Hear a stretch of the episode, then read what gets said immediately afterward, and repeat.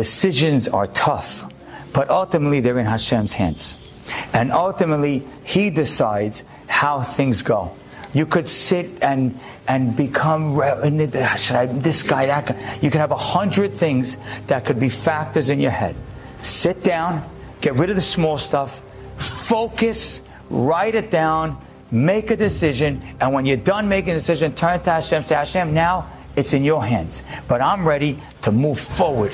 And whatever area that is in your life, that this applies to you, make that decision and move it forward. Because once you move it forward, you start to create momentum. Chacham Lev, a wise-hearted person, is yikach mitzvot, is generating, and creating momentous things.